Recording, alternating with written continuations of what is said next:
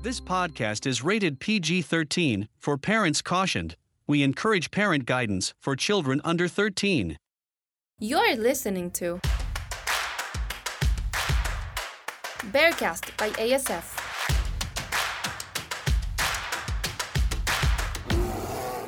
Welcome, Bears. My name is Andrea Montiel, and I'm a communications specialist here at ASF. Today, I'm here with Dr. Lorenza Sordo, the Upper School Dean of Students, who will be addressing a very important matter on the use of drugs.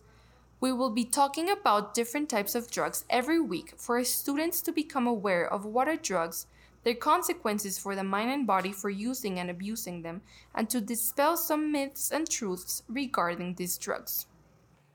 Hello, Lorenza. Welcome back to Drugs No Thanks.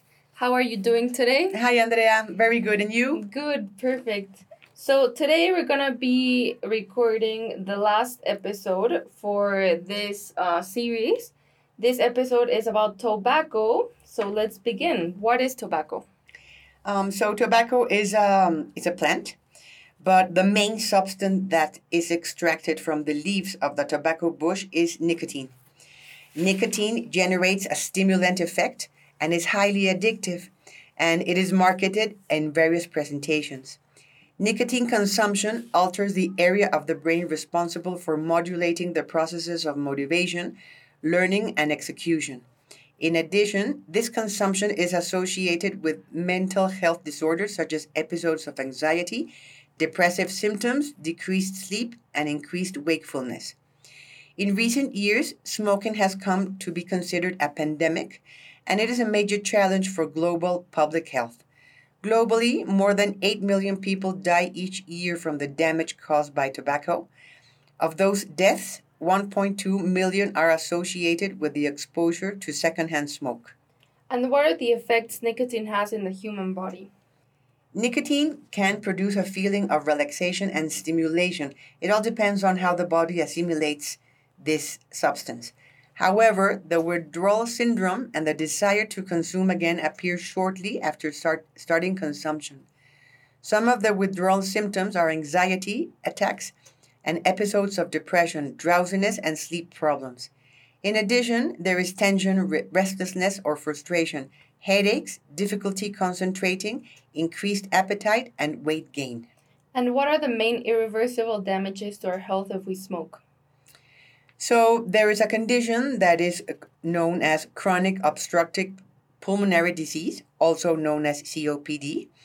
There's no pneumonia, different types of cancer, including lung cancer, some heart diseases, strokes, and neurodegenerative diseases. Deaths associated with smoking are the consequence of these diseases.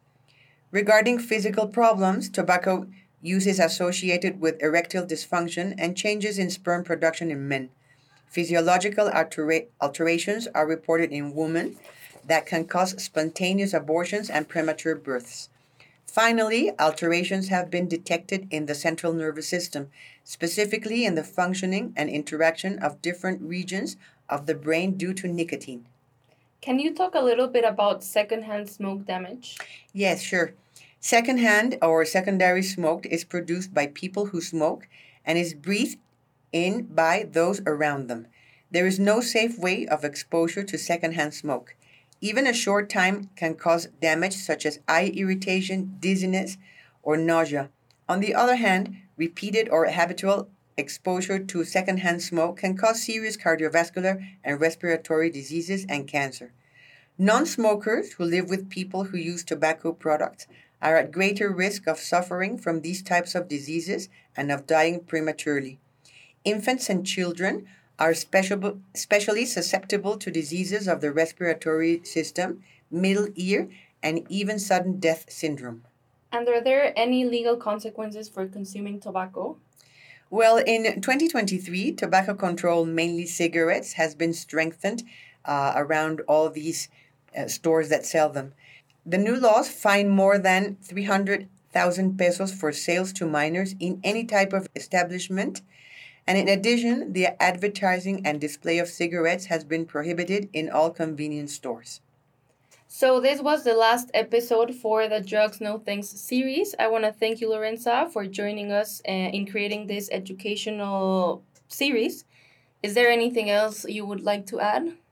Um, thank you, Andrea. I want to thank you, and I want to thank the audience for listening. I hope that the, these series have been informative.